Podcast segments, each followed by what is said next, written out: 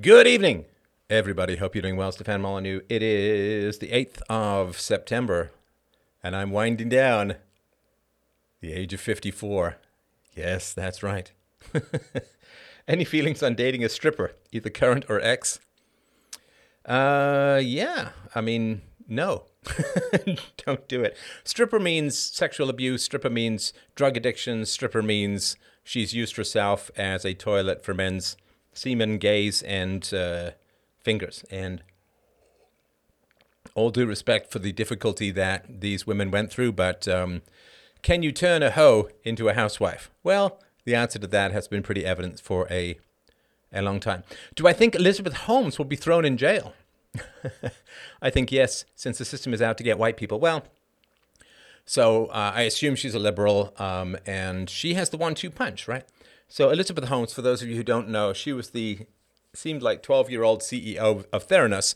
Uh, Theranos was a giant uh, scam, which was, uh, see, she was in her early 20s and she was just brilliant and she could figure out how to make a machine with no engineering training and totally young. She could figure out how to make a machine that could take a pinprick of blood and test you for hundreds of potential ailments because her uncle died, and, uh, even though this didn't turn out to really be much of the case.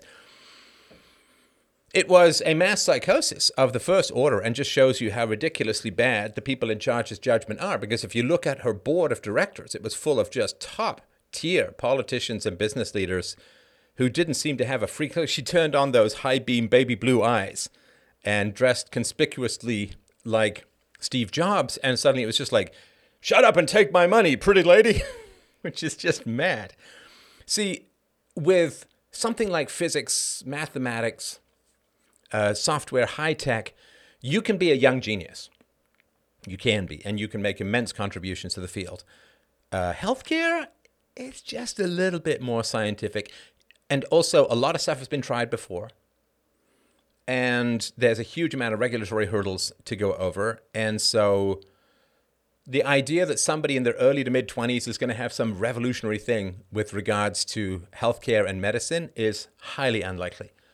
And it is just one of these things where, Christ, just show me that it works. I mean, if you're going to invest, what is she? She became one of the youngest billionaires ever because her, of course, uh, company was valued immensely. And it's just like, show me it works. Show me it works. Now, there's a big thing that's going on in Silicon Valley. Silicon Valley, you know, most startups fail, and startups massively overpromise and underdeliver. In fact, one of the reasons I got sick and tired of the software company is it's a psychopathic lying race to the bottom of how many customers you can um, pretend stuff works better than it does. And I just couldn't, I couldn't, I just, I couldn't, I couldn't do it anymore. And uh, this has nothing to do with the companies that I worked for, just, you know, companies that I worked with. So there is just a certain amount of sociopathic bullshit that goes on in the software space, and some of it pans out. You know, to be honest, to be fair, some of it pans out, most of it doesn't. So, what they're going to have to do is they're going to have to try and prove that, that Elizabeth Holmes acted with knowledge that what she was saying was false. Because it's one thing to say, it's going to be the greatest thing ever. You know, you, you go past these, you know, you ever see these one of the, some place in the middle of nowhere. It's like best coffee in the world. And it's like some greasy, rundown half shack with a, a half shaven guy in, in the back. And it's like, best coffee in the world. Now you're going to, hey, that's not true, man. It's like, so if you say, you know, we're going to create the greatest software ever, you know, well, do you genuinely believe that? Is it fraud to say we're going to build the greatest software ever? I mean, I said at the beginning of this I was going to build the, build the greatest philosophy show in the history of the planet. Pretty sure I did with your help and um, consideration, which I really, really appreciate. But so when she said, you know, we were going to have this great company, it's going to do these amazing things, we're going to take a pink print of blood, we're going to test all the. Well, it's not fraud if she genuinely believes that's going to be the case, but it just doesn't quite pan out. So that's the big question. However, I think she told one investor that she had FDA approval when she didn't. Now, that's quite a different matter. That is quite a different matter. Now, if you are making a claim that something is true and you know that it's not true, well, that's a little bit closer to fraud, at least in my sort of understanding uh, and opinion, right? I'm no lawyer, but this is sort of how I understand that it works. So she's got the one two punch, right? She does uh, the typical thing when a woman gets in trouble, right? Does anybody want to know what does what does a woman do when she gets in trouble with the law? What uh, what uh, you want to give me any guesses? What does she what does she do? What does she uh, what does she what does she do? What do women what do women do? Plead the belly. yes, looks pretty for sure. Yeah, so she does the the one two punch, right? So the the one punch is, oh look, I got pregnant. And, and now I'm a mother and I care so much for my children. So there's the one two punch, right? Something not available to well, let's just say most men. So she she pulls the one two punch. The one two punch is I'm a mother. The, the, that's the one punch. The, the the knockout blow generally is I'm a victim. Oh my gosh, this guy, Sunny, whatever his Barwani or whatever his name is, the Pakistani the Pakistani guy, uh, who she she hid her relationship with him from employees, from investors, from the board, and all of that. They were shacking up together, and she's just like, well, he was a total bully. He controlled what I ate. He controlled what I said. He told me that all of my success was simply due to the fact that it was his ideas, and he just broke me down. all right. So she's complaining. She's complaining that he was abusive towards her, and broke her down and was psychologically manipulative. Of course, he denies all of this, and so yeah, she's a mother and she's a victim. She's a victim. Which, which only goes to show like a woman can be in charge of the biggest startup on the planet, be worth over a billion dollars. she's still a victim. She's still a victim. Oh my gosh. No, she's not going to go there. I don't think. See, here's here's the problem, right? Here's the problem. So you know what? Let's let's get some facts here, shall we? Since you guys are interested in this story, I'm not going to quote this stuff off memory because you know it's kind of important, right? No, what do you mean pathetic? It works. It's not pathetic. It works. If being pathetic works, they'll do it. What's she going to do? I mean, now she's destroying, obviously, feminism, right? She's completely destroying feminism because now anybody who invests in a young female is going to be like, well, if the last young female got off with massive fraud, in my opinion, then I'm not going to invest in a young female because she could just defraud everyone and get off scot free. Okay, let's see. Theranos, board of directors. And one of them completely threw his own grandson under the bus. That is pretty, pretty wild. Um, okay, let me just, you won't believe, you won't believe this. Oh, maybe you will. I don't know. Maybe you will. Okay, so Theranos uh, board members, right? Ramesh Sunny Balwani. Uh, so compound, counts of wire fraud and conspiracies to commit wire fraud, blah blah blah. Okay, so who was on the board of directors? Uh, they didn't really have much medical expertise as a whole. Uh, one of the board members, David Boies, was also the company's lawyer, which is a kind of a dual role, which is not particularly great. So George Shultz died in February. When is this? 2021. So he died in February. So he was um, the former U.S. Secretary of State. And that's not great. So, yeah, former Secretary of State was on the board, had no clue, apparently, that the whole thing was a complete smoke and mirrors bullshit festival. Hen- Henry Kissinger. Henry Kissinger. Henry Kissinger also on the board and all of that. So uh, he was the last surviving member of former President Richard Nixon's cabinet. He was served as Nixon's Secretary of State. So that's interesting. Uh, who else? Gosh. There was other people as well on this board. I was really quite mad. Now, of course, if I heard that former secretaries of state and so on were on the board, I'd like run screaming, I'd run screaming from the whole thing. So yeah, we got uh, this is as of 2015, right? Who was on the board, right? George Shultz, former U.S. Secretary of State. Gary Roughead, sounds like a porn name, but Gary Roughead, retired U.S. Navy admiral. Admiral. William J. Perry, former U.S. Secretary of Defense. Sam Nunn, former U.S. Senator who served as chairman of the Senate Armed Forces Committee and the Permanent Subcommittee on Investigations. James Mattis, retired U.S. Marine Corps general. Richard Kovacevic, Kovacevic, former CEO of Wells Fargo. Henry A. Kissinger, former U.S. Secretary of State. William H. Frist, heart and lung transplant surgeon and former U.S. Senator. William Foege, former director of the Centers for Disease Control and Prevention. Former director of the Centers for Disease Control and Prevention. Isn't that interesting? so, Riley Bechtel, chairman of the board of Bechtel Group, a construction company. Sunny Balwani, president and COO, and of course Elizabeth Holmes, and you know this kind of all of that. So, and uh, yes, Theranos was still struggling to make its revolutionary t- new technology work six months after being valued at nine billion dollars. I'm sorry, I shouldn't. I shouldn't laugh. I shouldn't laugh. But yeah, six months after being valued at nine billion dollars, they didn't still didn't have anything that worked. They would actually take blood samples, and they would send them to other labs to get those blood samples processed while claiming that they were being processed by their own labs. They actually bought some of this stuff and put it in the basement, the big old, the massive, takes forever and takes like, I don't know, four liters of blood or something like that. I'm exaggerating, of course. But yeah, this was um, completely obvious from the um, from the beginning, right?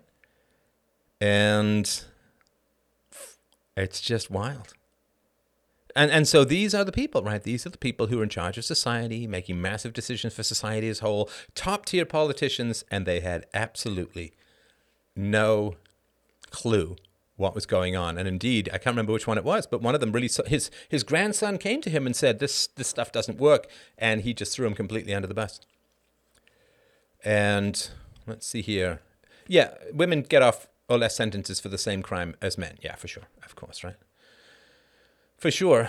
Um, she said the Pakistani guy forced her to live under Sharia law at home. Is that right? Well, what's wrong? Doesn't she like diversity? And what's wrong with that? Uh, yeah, she signed a deal with Walgreens that said the tech was done. Same with other investors. But, uh, you know, I- have been in front of investors trying to raise capital, in fact, successfully raising capital. You know what they ask? They ask for proof that you've got what you, you know, they ask for proof. It's, it's not, it's not difficult. It's not difficult. It's so simple. If if somebody wants you to invest, gosh, what was it? Betsy DeVos put in like an ungodly amount of money. Someone put in like a hundred million dollars or whatever. So if somebody wants a hundred million dollars and they make these claims that their machine can do a pinprick of, pin, prick of blood and can diagnose hundreds of potential ailments, whereas you know you need massive amounts of blood elsewhere and so on, something which seems physically impossible. I mean, it seems physically impossible because a lot of this blood stuff, you've got to put it through processes, you've got to spin it. And how can you get that from one drop? Each one of these tests are for separate things. So, how can you get hundreds of tests out of one drop of blood? Like, it doesn't make any sense, even from an outside perspective. This isn't even close right? This isn't even close. So, but if somebody, it's like the fusion in a jar thing, right? If somebody says, I've got fusion in a jar, how about you show me? Just, you know, just a quick question, empiricism, right? So to me, somebody comes to me and says, not that I have any kind of money like that, but let's say I want a massive amount of money to, oh, $100 million. Okay, fine. I don't believe it. I don't believe you. But let's say that I'm kind of talked into the meeting. It's like, okay, no problem. Bring your machine. Bring your machine.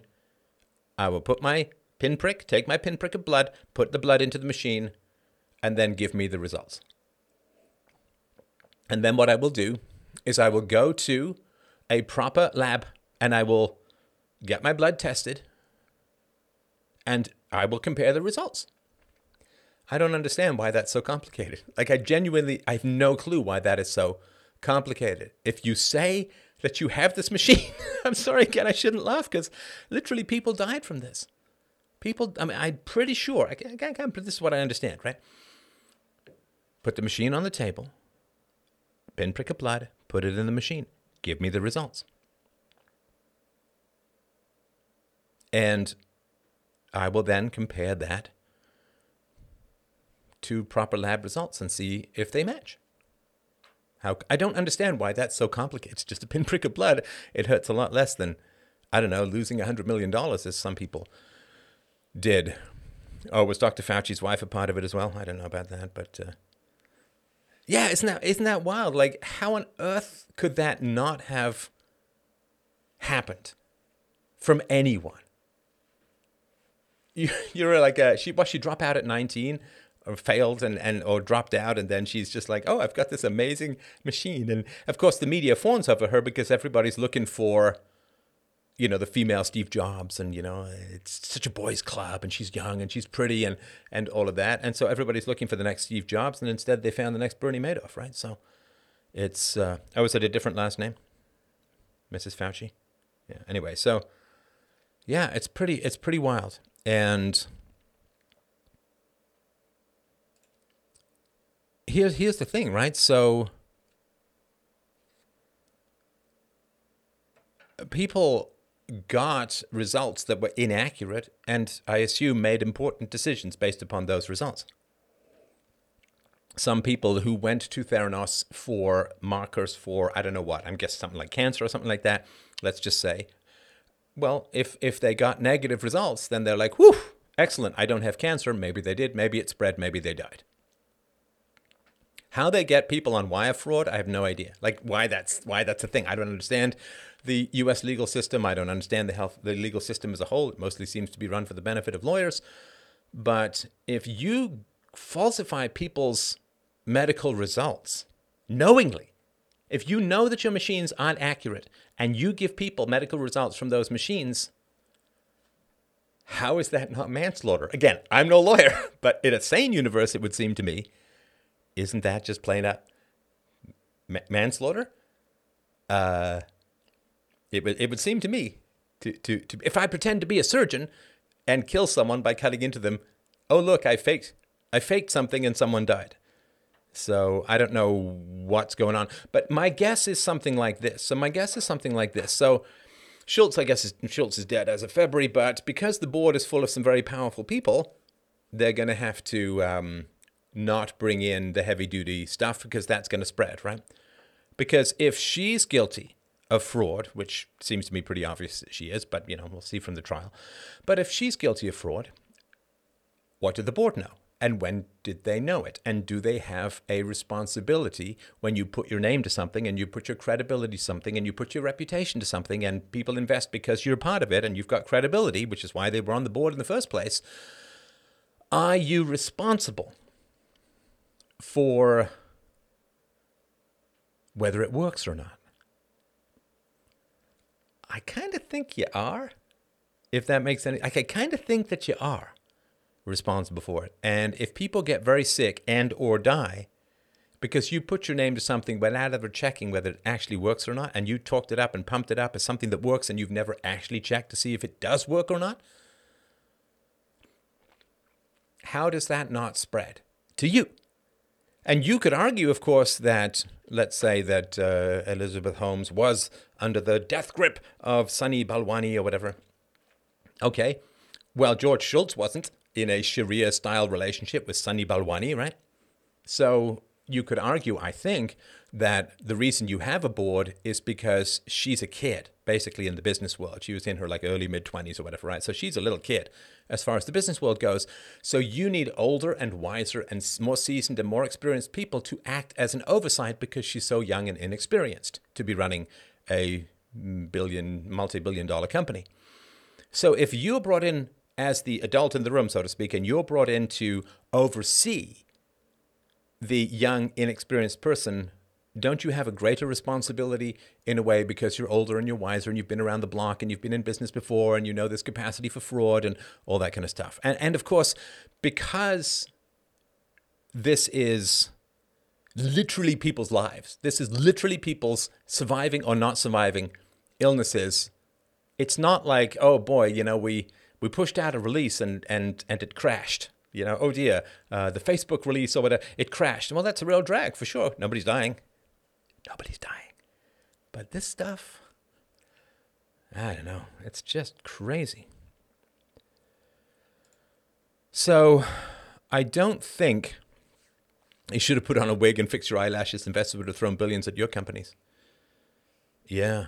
And of course, she has this. She had this baritone. She talked really low, and then occasionally you can hear her squealing like a little anime character and so on, right? Was she above average attractiveness? Oh, yeah, for sure. I would say she was very pretty when she was photographed in the right kind of way. She had kind of fluffy hair and all of that, but, you know, skinny, laser blue eyes, high cheekbones, and massive amounts of makeup, right? Because that's what you need. Because, uh, you know, nobody would have invested in Steve Jobs without, uh, without makeup, so. Um, Jimmy Kimmel. Yeah, Jimmy Kimmel, what he said, unvaccinated COVID patients should not get ICU beds. Sure. Mm-hmm. So, the more they pump this stuff, the more I'm concerned that this winter vaccines are going to cause problems and they're going to have to blame it on the unvaccinated. So, be aware, be aware, beware. Every 12 year old on the internet knows the rule pics or it didn't happen. Right, right, right. Pics or it didn't happen. Right.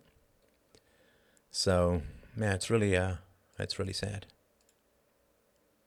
What is Stefan talking about? I'm sorry, I lost track a while ago. I'm just kidding.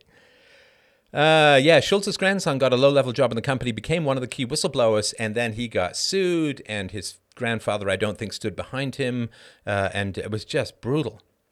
Just brutal. All those men on the board have in common is government work. You never have to look at things, if things work in government, until things are, are implemented. Yeah. Yeah, yeah, I think that's probably quite true. Right? Not all of them, though. I think one of them came from the uh, more more private sector. There's no completely private sector anymore, but more uh, private sector. So, oh, it just shows how incompetent people are about the very obvious stuff. How strangely unknowledgeable they are about about things as a whole, and how accountability, of course, at those levels simply doesn't exist. So she'll probably get some form of, of sentencing and so on, although they're both pleading innocent, right? So they'll probably everyone will get involved and tangled up on whether she was being abused and what abuse means and how much it was and they'll forget about the bigger picture stuff. And they don't want to have any particular MOABs land on her because the splash damage to the board would be pretty intense and it would be kind of tough.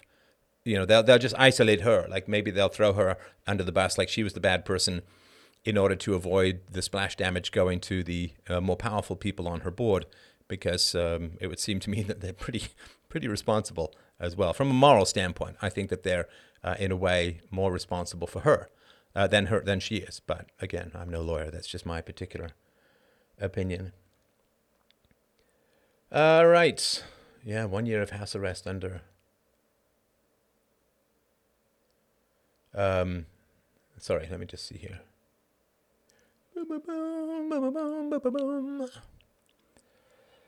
All right. I love you, Steph. I love you guys back. Thank you so much. It's very kind.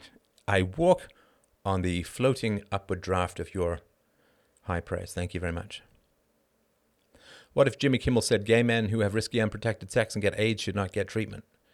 Well, for sure, but of course, we, we all know we all know how this works, right? So um, the gay community tends to vote on the left, so they get protection and anybody gets attacked who says that they have some agency in illness. Um, but the people who aren't getting vaccinated tend to be on the right. Uh, they tend to be conservative. They tend to be Christian. And so, yeah, it's open season on white Christians as it has been for the last 50 years plus, right? So, all right. Some leftist woman with a gorilla mask threw an egg at Larry Elder. Well, sure, because uh, because she's going to get away with it. And even if she, like, here's the thing, right? So when I did my presentation on Joseph McCarthy, uh, Alger Hiss went to jail for perjury because he denied that he was um, ever a member of the Communist Party. Turns out that he was. And, uh, you know, he spent a pretty, fairly pleasant time in prison helping other prisoners with legal issues, so on becoming quite popular. And when he got out, there was a big party for him, and he was embraced with open arms as a martyr of the cause, martyr to the cause. So, yeah, I mean, if if you can do a lot of crazy stuff if everyone's on your side and it feels just kind of right, but these days if you do any kind of sane stuff, you'll get you know torn down. So, um,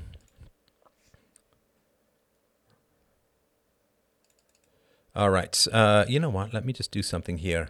Since we are having some requests for duck updates, let me just uh, see if I can get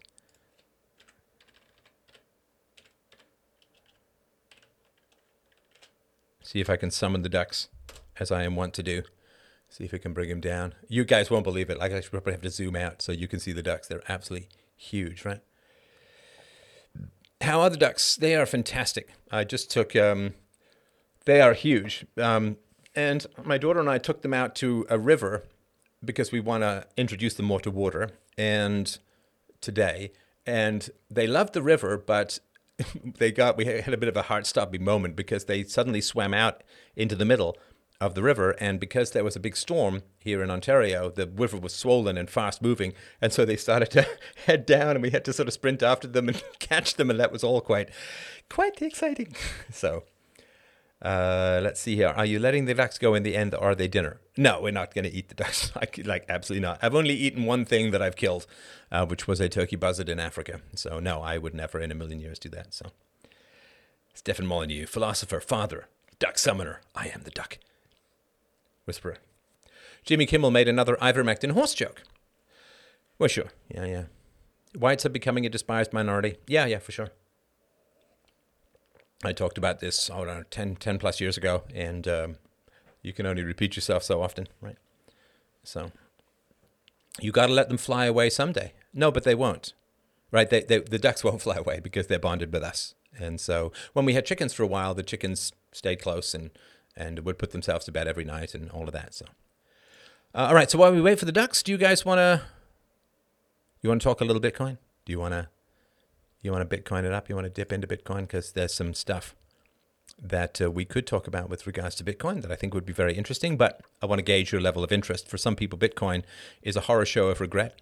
So, wait, do I hear something? Doth doth I hear a squeak? with my past mid century ears. Oh, what do we have? All right, all right. Here we go. Here we, we go. A duck. She's going to be a little upset because her siblings aren't here and she's also bigger now right. and doesn't like being carried. Right. Would you like to slither in that side of the that chair? Side. Let me move the chair. And okay, there we go. Is there anything that you would like to talk about with regards to our duck buddies? Yes, I will talk about a bunch of stuff. So do it. Um, they, they are 29 days old now, and they are getting a lot of their adult feathers, and their wings are growing like crazy. If she does end up jumping off, I will catch her. Don't worry. All right. Um, uh, but yeah, they're growing like mad still. Like they're still growing insane amounts. Uh, we think we have two females now. I'm I'm so confused. So this one this one's Buttercup. She's a 100% a female. We think anyways. Like I really think she's a female. And then we have Dumpling, who's our male. We think. Also the coolest. Yeah, it's because it's his. Objectively, though, objectively the coolest. Remember that. Is that sarcasm, young lady? There may have been. You can't get sarcasm at the age of twelve. It's I illegal. to get sarcasm at the age of twelve. I don't know if you guys remember this from the last time, but look at that. It's a it's a Nazgul. Sorry, go ahead. um, and uh, but Pumpkin, who's uh, we, we don't know 100. percent He he's really big, so he might be a male, but I don't know. Like his feet are quite small, and he kind of acts a bit more like Buttercup than Dumpling, so it could be female. We really hope it's a female though, because then we'll have to get another female to make it a happy pack of ducks. At least that's what we've read online. But hey, hey, don't groom my hair. oh yeah, they like to groom us because obviously they think we're ducks too, or at least they're bonded with us, and they groom their parents. So they, they groom us, and it, it's literally the worst feeling ever, like on your feet when they try and. It wasn't bad toes. for a while, right? Then the now ducks, their like, bills got bigger. Painful. Yeah, yeah. and also ticklish, and also just genuinely horrible. But yeah, they are. You're super cute. Get a stroke. Here we go. Um, but. I like the little laser sounds, like. Oh yeah, so do I. Those super cute chirps. Um, what else is new? Oh yeah, they're starting to get their adult feathers. So this one's getting pure white. Where, where, where's it going? I don't want to go on the camera. Where's it going? He's uh, on your shoulder. It's okay. I know. Yeah. Yes, they are starting to get their adult feathers and big wings, right? A bit insane. That's all right. Do you want to take him? I will hold him for now. Here, you, let me take him to my. Here, let me take him here. He's getting very upset because they're obviously a lot. Yeah, they're bonded now. with each other, right? So. Yeah, they're obviously a lot bigger now, and they're more upset being carried and stuff like that. So we try not to do it too often, but we're doing it only for the live stream at the moment. Right. Um, what else is new? Yeah, so we have a. This one's gonna be like pure white, we think. Uh, maybe a little black part on his head. There seems to be a little black spot. Um, let's see. Oh yeah, we have Pumpkin, who's gonna turn out brown mostly, yeah. which is pretty cool because you know you don't often see like brown Muscovy ducks or anything. You know she's calmer when she can see you. That's true. Though when I hold her, she gets pretty upset sometimes. Can't see you. Fair enough. Um, but yeah, our uh, our pumpkin's gonna mostly be brown, which is pretty cool. I really like the brown ones. And dumpling's gonna be like really mottled, a big mix of like both colors. Right. From what we can see from like his new feathers coming in. Should I bring the other ones or should we just stick with this one? Uh, hang on. You ta- can you take our friend Buttercup? It's okay, Buttercup. You're okay. All right. So uh, yes, uh, let me ask the audience here. I think that they would be interested. All of them are named after food. Uh, dumpling, Do you eat buttercups? buttercup. You eat butter? Oh, butter. I think you mean the Oh, butter pot. Oh, that's actually true. I never even noticed that. Dumpling, pumpkin, buttercup. Ooh, we've got a duck salad going on here. Uh, that is very funny. Uh, Uh, I thought you can that. recognize a duck's gender by the color of their feathers, or does that only work for wild ducks? I've never actually heard that before. I, I don't know about the feathers. All right, I'm gonna take her upstairs. She's quite upset by being away from her siblings. Okay. Uh, can you just bring us, bring me uh, the biggest? The Bring me dumpling? dumpling, and we'll do dumpling for a sec. Thank you very much. We are not feeding them GMOs. In fact, we are not. I like big ducks, and I cannot lie. So, what a hot chick. That's right. Why buy Bitcoin if you can just invest in ducks? Uh, yes, we will do Bitcoin in, in just a second. We will do ducks in just. Will you have to do anything special when they start trying to fly? Uh, no, they won't go far from us. Like no matter where we go, they follow pretty closely. Now they're we actually tried taking them into some woods today, and they didn't like that too much, so they didn't wouldn't follow us into the woods. But they will uh, follow us uh, wherever we go, and they will always return to us. They're a, a, a flock species, a herd species, so to speak. So what they bonded with us, as they have, because we got them when they were a couple of days old, uh, they won't go. They won't go far. We have we. Why so many ducks? It's only three. Uh, ducks are loyal and dumb as hell. Oh, actually, the Muscovies is one of the smarter ducks, and uh, they are absolutely lovely creatures, like my favorite creatures that we've had. All right, what do we got? Here we go. This one's claws are very sharp, so good luck. Okay, thank you. Okay. All right. This is the giant of the species. Our male. I don't know if you can see the duck feathers there. He's getting his adult feathers. He's got his little wings. Oh, okay. It's okay. It's all right. You're just gonna stand like that? Do you want me to take him? That's fine. Okay. Don't poop. Poop. Don't do it. Don't do, Do it. it. Not. Sorry, I didn't get too loud. Oh yeah. Um. By I the don't way, even know you where said he is. He's just cannot- on my back of my neck, right? Oh yeah. By the way, you said cannot wait for their first quack. Uh, fun fact: these ones don't really quack actually. They just chirp, right? They are most the the males will hiss and the females will make like a quiet chirping noise, which is a pretty cool thing. Do you want to stand like that, or do you want me to take him? Uh, I have a You can feather in stand my like that. ear. Good luck. I think he likes that Can we spot. get? Can you see him on the camera? Has he got the size? Can I everyone cannot see size? the camera at the moment. Okay, no problem. All right. Before he poops, we should probably take him if you don't mind. Do you want me to show Pumpkin or No, I think today? that's good. Thank you. It's okay. Oh, you're okay. honey. All right. Oof. Just before. He's like a pirate, but instead of a parrot, he has ducks. That's right. right. have a good show. Thanks very much. Appreciate it. Yeah, that's a that's a big duck. That's a big duck. Duckrates for the next duck name. Oh, I got feathers all down my back now. oh, somebody's uh, a barber. Quack quack quack quack. So yeah, so for food, we took them out. So last night there was a huge storm. In fact, hail uh, happened here in Ontario, and I love lightning storms. And the rain was medium to not not horrible. And so my daughter and I, well, Izzy and I, went uh, took the took the ducks out.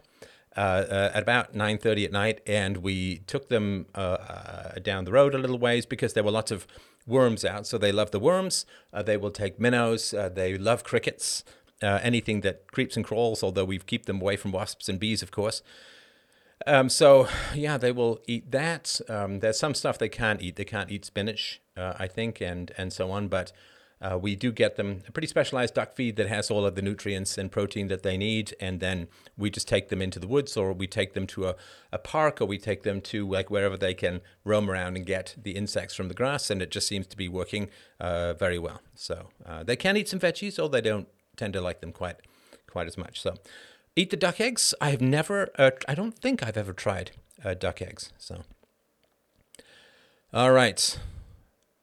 Let's just see here. So, yeah, thank you for. Uh, thank you very much for. Oh, you had a pretty bad storm in Chicago, right? So, This is turning into only ducks. Yeah, that's right. Okay, so let's let's talk Bitcoin. Okay, so hit me with a Y. I heard things have escalated from booing Trudeau to throwing rocks at him. I think it's gravel, I, and I don't approve of it. I think it's, but they're throwing uh, gravel at at, uh, at him, and you know, as as the totalitarian um, as the totalitarian medical state tends to escalate, you know what happens. People get frustrated. They're not allowed to protest. They don't have free speech. Everything gets broken up. So people get aggressive. It's sad. I've said this for forever, right? That when you, the reason you allow free speech is so you don't get political violence. And political violence will escalate to the degree that free speech is suppressed. Like I wrote all about this in a novel over 20 years ago. You should check it out. freedomain.com forward slash almost. freedomain.com forward slash almost.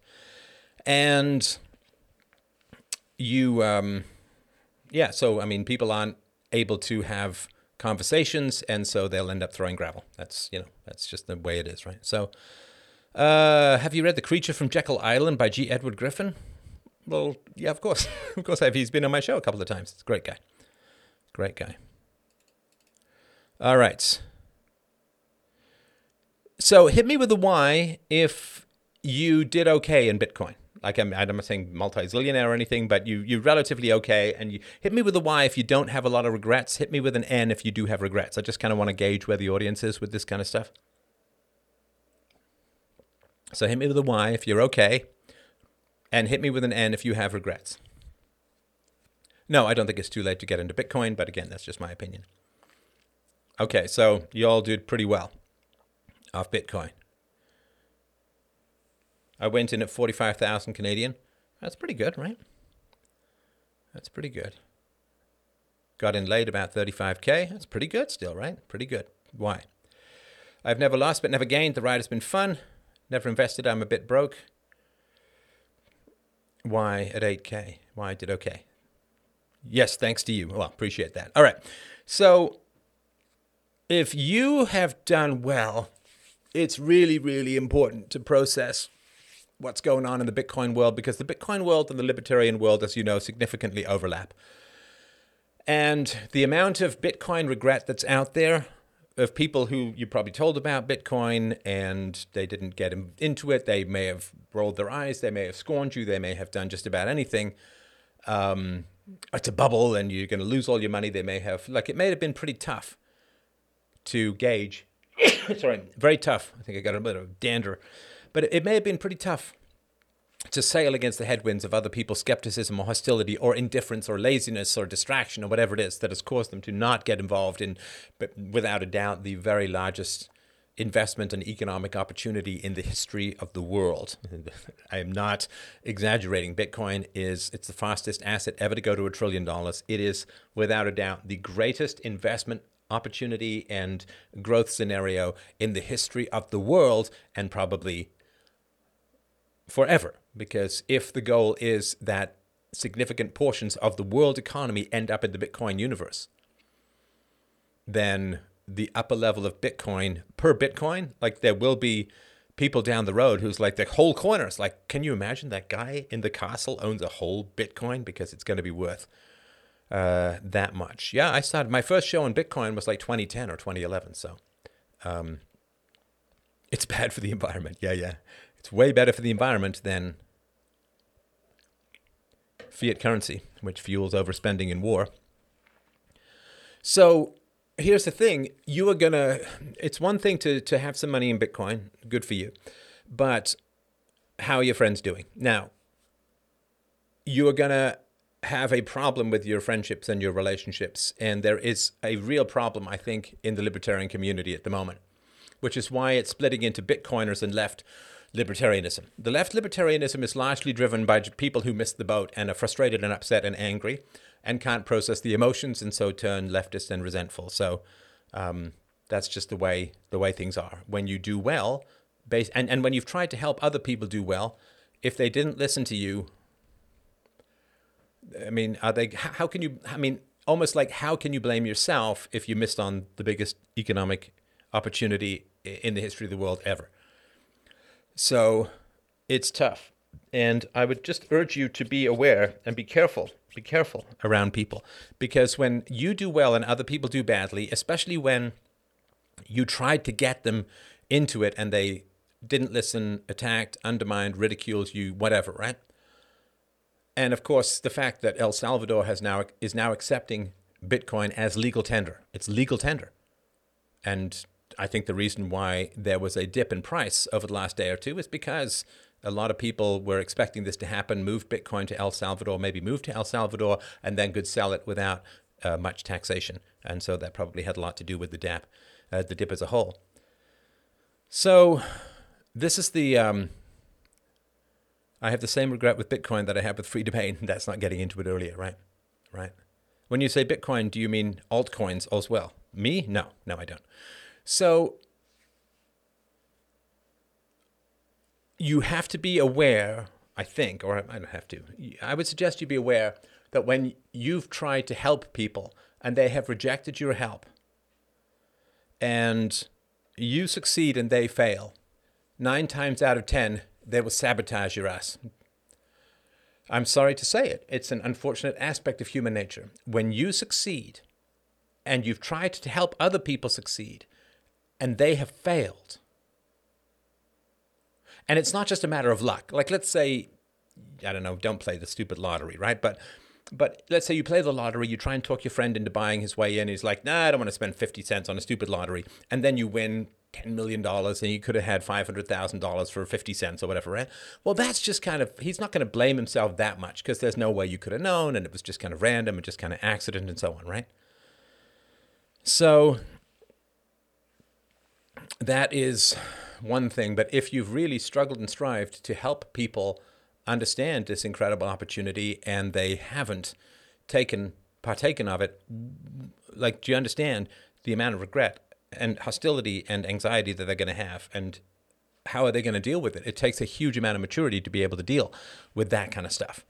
And how are they going to deal with it? If you can uh, continue to stick around with people um, who who you've succeeded and they failed even when you tried to help them. The odds are they're going to try and sabotage you.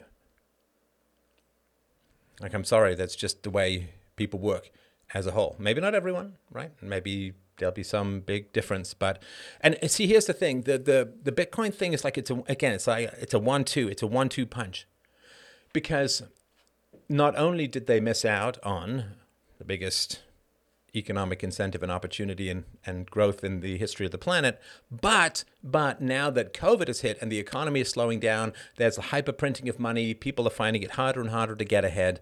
Their housing prices are going up. So not only did they not get into the life raft, but the storm is coming. Right? So because the storm is coming, they didn't get into the life raft that I'm sure you and I begged them to get into. The amount of hostility and fear and anxiety and like when people get mad at themselves most times they will simply channel that because they can't contain that level of self criticism. They cannot contain that and they will redirect it towards hostility towards someone else, and often that will be you. No, I don't think it's too late to get into Bitcoin at all, but um, that is uh, a big, it's a, a big question. So, Can anyone suggest a guide on how to purchase Bitcoin? Uh, just, I mean, come on, uh, just look it up. I mean, I don't know what you're doing. It's just kind of annoying. I'm sorry. I'm just find this kind of annoying. Hey, can somebody tell me where do I get a Bitcoin? What is Bitcoin? It's like you're not going to answer. You're not going to get an answer in the middle of a chat session while a philosophy show is going on. What are you doing? Go look it up. Go read tons of videos. I don't understand. I don't understand this. Um, you know, because people, it's also kind of annoying to me because people are trying to listen to what it is that I'm saying. And when you say, how do I do this big thing that, that is, you know, risky at times and needs a fair amount of knowledge, you're going to ask people, stop listening to Steph and help me. I'm sorry, that's just a little selfish, if you don't mind me putting it so bluntly. It's a little selfish, right? Let people listen to the show, make a bookmark for yourself to go and find out the information that you need to find out. But if people are just like, well, how do I help? Uh, help me, help me, stop listening to Steph, help me, help me. It's like, no, no, that's not that's not the way to do it. That's not right. That's not right at all. No, it's fine. It's fine. I'm just sort of pointing it out. I'm just sort of pointing it out. It's totally fine. Uh, there's nothing wrong with making mistakes uh, as I see them, but uh, just just be aware. Just be aware. Lots of bullshit to sift through. Former Walmart executive and e-commerce billionaire Marc Lore wants to build the world's first woke city from scratch somewhere in the US. yeah, yeah, good luck with that. If it succeeds, they'll tax it. If it fails, they'll tax it. he should somebody should send him Everyday Anarchy, and that's how you should uh, uh, try and figure out your your city. We built this city on anarchy. Crypto Dad is a great channel for instructions like that. Yeah, yeah. Just let, let people listen to my show, and don't try and drag them off into your um, info hungry stuff, right? So yeah, just forget the guy. Don't, give him. Don't no. Just tell him to go look it up. Uh, don't don't start engaging with people who are trying to distract you from what we're trying to talk about here because he can look that up anytime, but the show is live and you're here live, so just do it this way. So, um, if you have any other questions uh, regarding uh, Bitcoin, I'm certainly happy to uh, to hear them and to uh, to chat about them. And uh, I'm let me just check here in case anybody does have questions. Uh, can Latin America get ahead due to early adopters? Yeah, so I mean, it's the big question, right? So if you think about, you know, there was the telegraph, and then, well, there was the Pony Express, then there was the telegraph, then there was the telephone, then there was the cell phone, then there was the internet, and then there was Skype, and right, all that. So, and the people, like in Africa, they got ahead of the technology curve because they kind of missed out on sort of the copper wire telephone thing and went straight to cell phones. So they saved themselves a whole bunch of building and waste and in a sense and infrastructure just leapfrogging straight over what is going on. And so this is would you guys like some some hopium? would you like some hope? Would you like something positive to to enjoy tonight? Would you like to have a spring in your step and helium in your heart and be floating up into the stratosphere of pure joy and hope? Would you like a little of that? Because you know, things can be kind of negative as a whole, but I can tell you I can tell you precisely what is going to happen and how great it's going to be. The pandemic is our salvation. Do, do you, I mean, as far as liberty goes, do, do you want to you want to hear the reasoning? You want to you want to hear what's going to happen? All right. Yes, hope is needed. Yes, hope is the opposite of love. I heard. so Yes, I will tell you what's going to happen. So, what's going to happen is there are a lot of people who are skeptical of the state and who hold crypto. And so, a country, a region, a whatever is going to emerge that is going to gulch, gulch all of the smartest and wisest and wealthiest people in the liberty movement. And they are going to find a way to bring the most productive and most intelligent and most liberty loving people. And how are they going to do that? They're going to lure us there with liberty. They're going to lure us there with freedom. Because a lot of people, a lot of people I'm talking to, I'm talking to, are looking to get out, looking to get out of wherever they are, because you know they can see the steps that are coming, the writing on the wall. This is not that uh, that complicated, not that hard to figure out, right? Rudimentary, cursory understanding of history. So at some point, someone, and maybe it's El Salvador, the guy is super smart, who's who's in charge of it, right? And so at some point, someone is going to say, "Holy crap! If I can lure these people to where I am with the breadcrumbs of liberty, it'll be the new Atlantis. It will be the new Galt's Gulch. If I can just figure out how to get these people to come. If it's going to be citizenship based upon Bitcoin ownership, if it's going to be tax breaks based upon whatever, right? There's going to be some place in the world, and probably more than one because they'll be competing with each other. There's going to be some place in the world that is going to scoop up the digital nomads, put them in its economy, and become immensely wealthy. You keep looking for that eruption. It's going to come. It's in the same way that America lured everyone in from the old world with freedom, with liberty, separation of church and state, Bill of Rights, Constitution. So there is going to be a place, and they always emerge in history. There's going to be a place, especially now that people are so immensely portable. There's going to be a place where people get lured to on liberty. and keep yeah whether it's Central Europe, whether it's someplace uh, in um, in in Southern or or Central America, someone is going to figure this out, and it's not that hard to figure this out. someone is going to say, wait a minute, okay, we got a trillion dollar asset, and massive portions of it are held by a relatively small number of people. Okay, what do I need to do to bring those people here? Now, some countries are already doing this under COVID. Like if you look under digital nomad on the internet, you can go and find tons of places, a lot of tropical places, beautiful places. They'll give you a year, they'll give you two years. You can come, you can work. It's very little taxes. It's a beautiful environment. You're on the beach, right? So, and this just looking for digital nomads, right? They're looking for people who can work anywhere and who want to escape the, whatever's going on with COVID, right?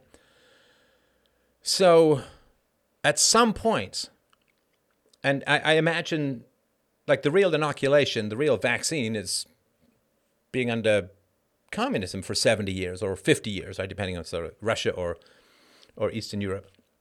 At some point, some country, some region, some land, some one is going to be like, is going to put out the bat signal. Come. It's going to be the Bitcoin signal. Come here, come here, come here. And we will build the new Atlantis together.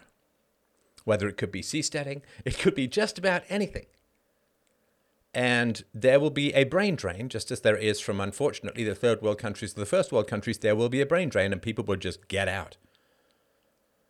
And you know, because a lot of them will be a lot of them will be white males, of course, because of whatever, right? So there is going to be a new Atlantis. There is going to be a place. Don't worry. Keep your eyes peeled. Keep yourself mobile. There will be a place to get to. It's such a powerful opportunity, and it's such an obvious opportunity someone's going to do it. Someone is going to do it. And um, Panama has lower taxes than the US. Yeah. Yeah. Um, I don't know that it's going to be. Oh, stream stopped back now. Yeah, so I don't know that it's going to be a place under a federal structure. I, I consider it's always going to be Texas or whatever. What was it? Colorado in Atlas Shrugged. I don't think it's going to be some place under a federal structure. And I'm not going to be, um, uh, you know, I, this is all, it's all going to be legal stuff. It's all going to be, you know, above the board and, and all of that. But there is such a frustration with increasing restrictions, and there is now a very strong sense that there is no return to normal. For I mean, it's not right. There's endless, uh, endless booster shots and, and and vaccine passports that are going to morph into social credit scores, and it's all very predictable. So there is such a hunger for a free place to go, a place of freedom to go, that someone where there is enough of a market demand, somebody will supply. Somebody will supply, and that's really, really important to uh, to understand. I mean, imagine if you could get a bunch of whales in the Bitcoin space or the Ethereum space or whatever. Imagine if you could get a bunch of whales to come and set up shop in your country. Imagine what that would do. Imagine what that would be like. be amazing. It would be amazing. So that is my hope. Remember, things always look darkest before the dawn. You understand all of that, right? Things always look darkest before the dawn. And if all you're doing is staring at the state, you will, right? You will be plowed under. Be of good cheer. Be of good cheer.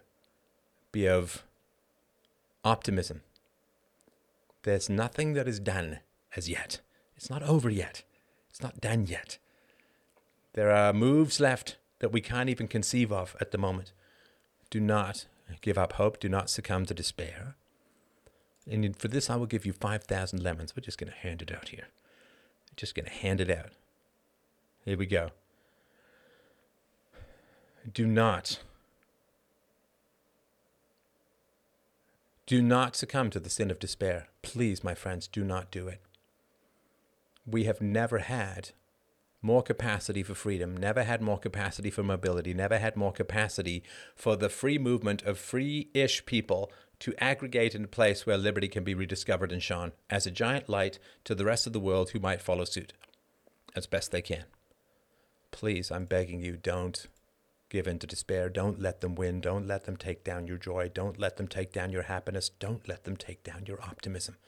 Look, I've had the living crap beaten out of me all up and down the internet for 15, 16 years straight, and I wake up loving the day. I wake up enjoying the day. I wake up happy to be alive and excited about the future. Please, please don't give in. Please don't let them win. Please don't let them plow you under. Please don't let them put you into a spiritual grave before your body turns to ash. Please drill upwards like you are trying to crack through the ice to get a breath of air in order to survive.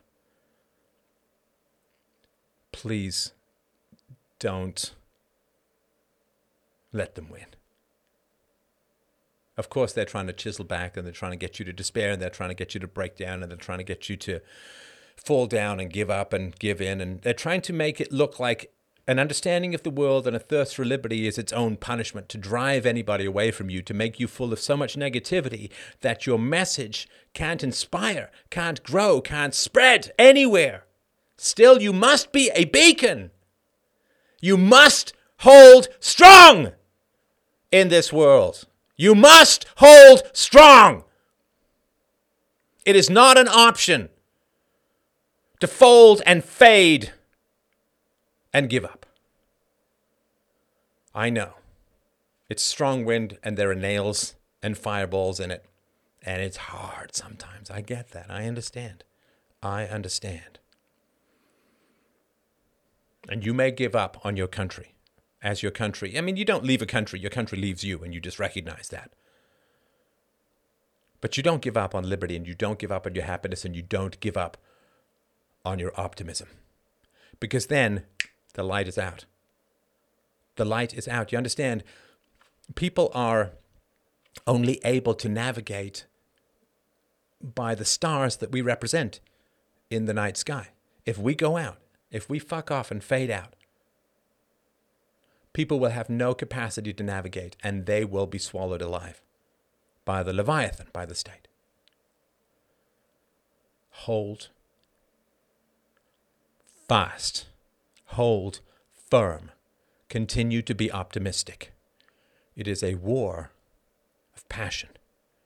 It is a war of optimism. They're optimistic, they're going to control. You must, you must be mobile. You must be optimistic. You must still be a light through which people can navigate this darkness, because if we go out, there's nothing left. You understand? If they get to wet finger us, if we go out, there's nothing left. Nothing.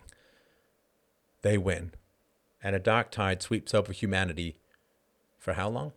With all the technology they have? For how long? If they put us out,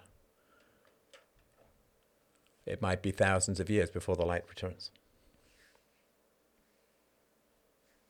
We don't, who hold this literally sacred flame of freedom, of reason, of truth, philosophy, virtue, value, we who hold this, we cannot let it go out. How many people died to hand us this treasure? How many? Dozens of people in my family alone died, were shredded, hung on barbed wire, eaten from the inside out by mustard gas. My mother was likely raped by communists. My father's family, half destroyed, mostly destroyed in the First World War, and what was left from the First World War was taken out of the Second. Just to give us this light. You understand? Just to give us this light and we stare at it and we let it go out. Do you know how long it took to gather the wood, to spark the fire, to light this light, and how many people have died to hand it to you? And what would they say? Looking down from heaven, what would they say about their sacrifice if you succumbed to despair? What would they say? I'm so glad I died so that you, with digital currency, and a passport could give up. I didn't give up when the yellow mustard gas was rolling towards me, but you give up because there's a mask mandate. No. No. Absolutely not. No. Never. There is always hope. There are always options. There is no excuse for falling from the line. There is no excuse for turning tail and burrowing into the sin of despair. None. You stand up. You stand firm. You hold these values. You hold these truths. You inspire people. You keep this flame alight. Or you're damned even worse than our enemies. Even worse. Because they have no intention or desire or virtue in keeping this flame alight. You let it go out, that's on you. And if you got to go some other place to keep the fire going, you go there. But you don't give up. You don't give up. Ever. They can take a lot from you. They cannot take your will to survive and your optimism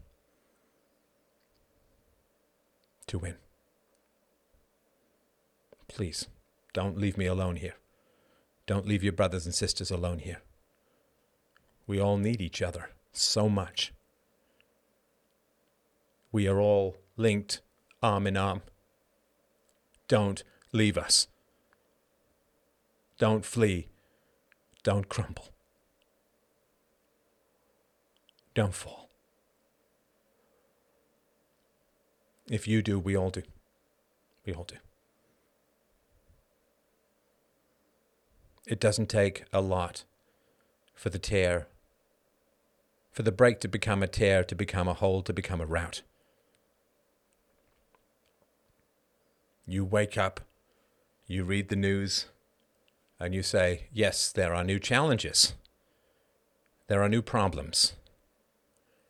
But we can solve them, and we can find a way. We can find a way. Don't let them. You know they. You know how much they want you to despair. Do you know how much they want to wet finger the stars in the sky so humanity has absolutely nothing left to guide itself with? Do you know how desperately they want that? For everything to be dark. For people to be in such a darkness that their eyes are useless and meaningless. And it doesn't matter how far away the light is, as long as you can still see it, there's something. Your eyes still work. There is a light somewhere. Find a way. Get a community. Strengthen your heart. Dig into your resolve. And I would go one step further. you won't believe me. You won't believe me. You won't believe me.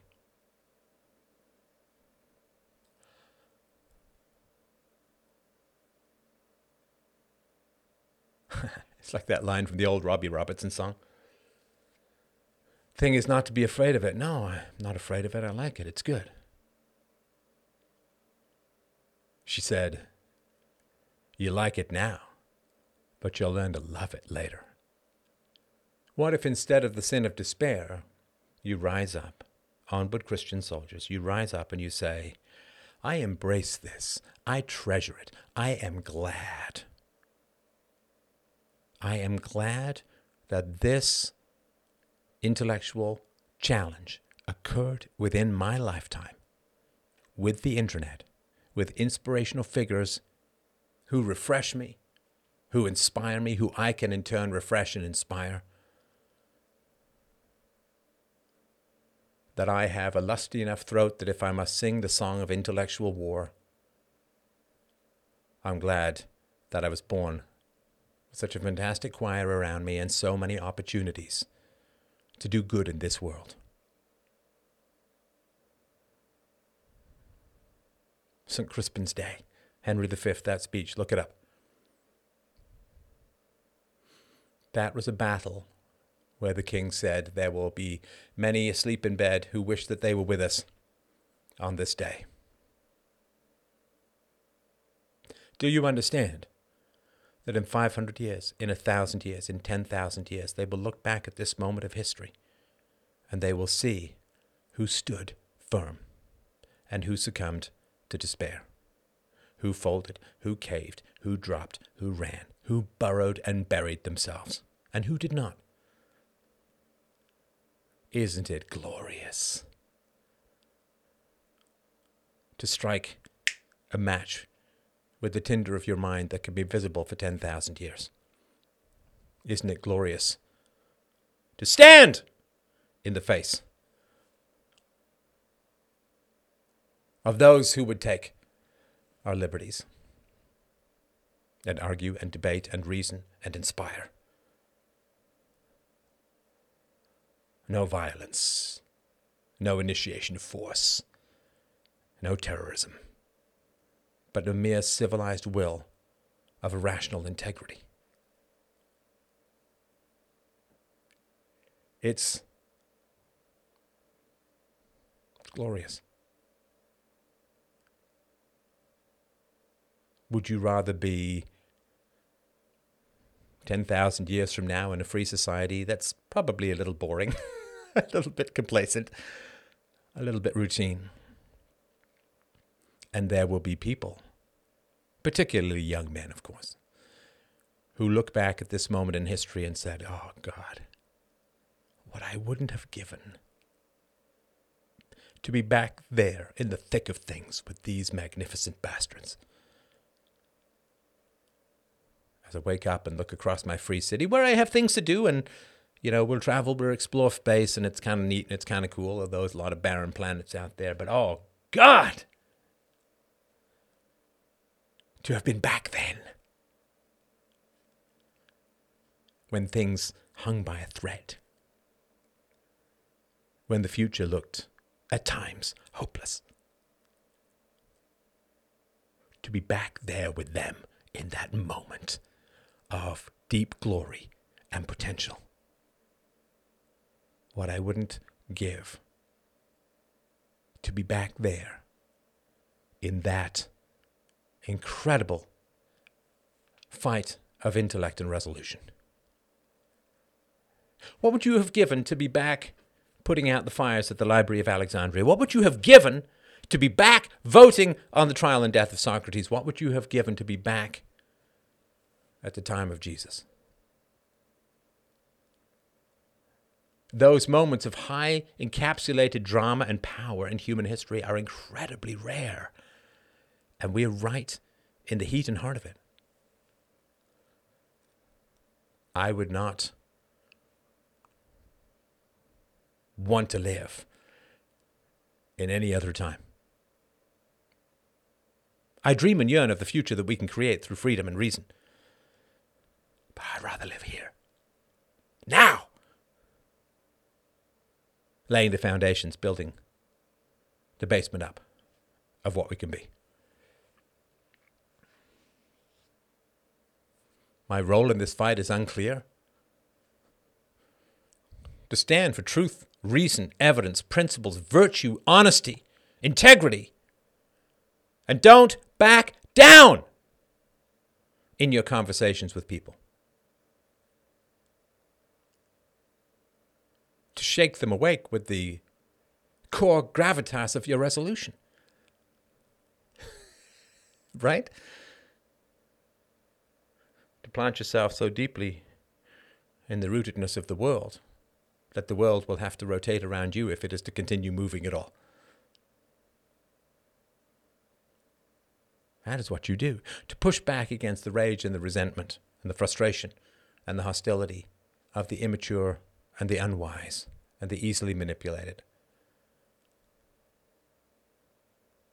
Gandalf, Bridge, Balrog. You understand? If you had, oh, we can't win that guy, he's too big, there'd be no movie. there'd Be no drama, no excitement. You want to stand with Gandalf on that bridge? Or do you want to live in the Shire and worry about people not returning books you lent them?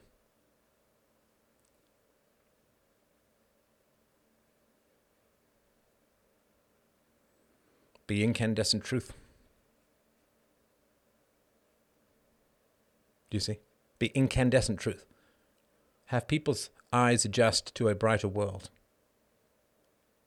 Have people recognize and realize the depth and power of their humanity, the infinite gift of infinite thought that has been bestowed upon us by a potentially accidental universe.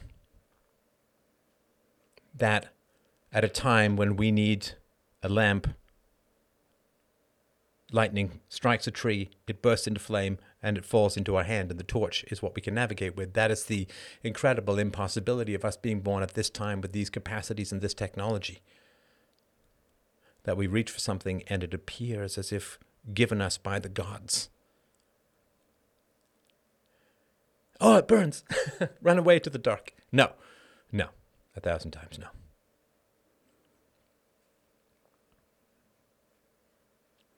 You push back intellectually, you push hard philosophically. You wake people up with the intransigent, intransigent resolution of your opposition to violence.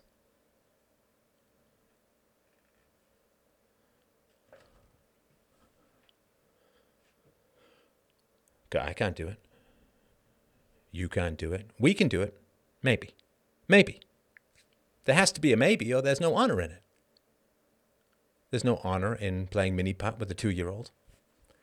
There has to be only a maybe, or there's no honor, and there's no grandeur, there's no glory if it's a certain thing. And you fight intellectually, rationally, philosophically. And if the time comes where you cannot fight for reasons of safety, then you find another way. You find another place. You retreat, regroup, and fight again. that's what that's what you do. That's what you do. The small band of resolute people win. I would give you an analogy from the military sphere which has nothing to do with what we're talking about intellectually or philosophically. And this is amoral. It's not a justification. It's simply an analysis of power.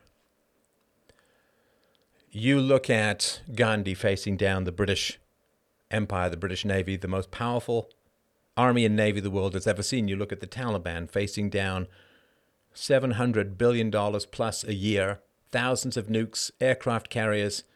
The Taliban looking down the US military saying, We got this. we got it. Gandhi. Yeah, we got it. We'll win.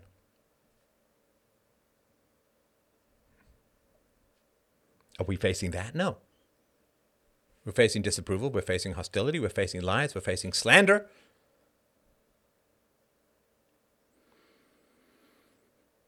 which adds up to one. Ooh, people have bad thoughts about me. They're not scuds, right? It's a glorious time. It's a glorious time. It's a time of high drama, high intellectual power, high potential, and the future is staring at us with bated breath. Are they free or are they not? Are they in liberty or in chains? Bated breath. Does it go one way or the other? They can't change it because they're in the future.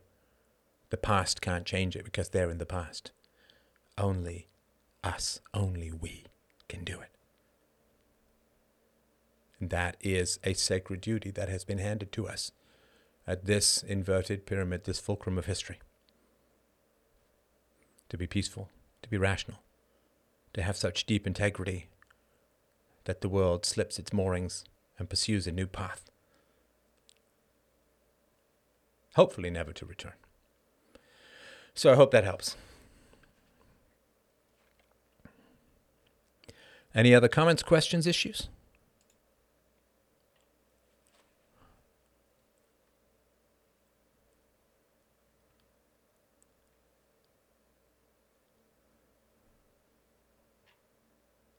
You know, it's funny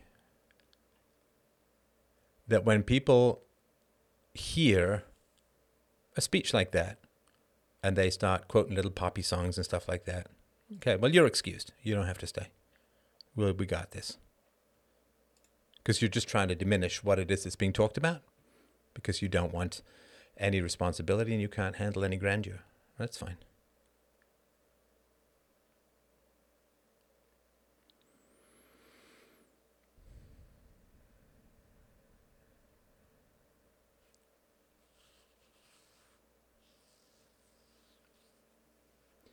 All right. Any other last questions or comments? Thank you. Appreciate that. All right. Well, listen, I will uh, close things a little early. I did another show earlier today, but I really, really appreciate this. Uh, wonderful to chat with you guys tonight. I appreciate everyone who's dropping by. And uh, I hope you have a wonderful, wonderful evening. And I will see you on Friday night, 7 p.m. Eastern Standard Time. Have yourself a great evening. If you would like to help out the show and what it is that I do, I would really appreciate it. You know, I haven't done a donation pitch for a year and a half since COVID because I know it's tough. So if you can help out, I'd appreciate that. freedomain.com forward slash donate. Love you guys too. Thank you so much. Have yourself a wonderful, wonderful evening. Lots of love from up here. I'll talk to you soon.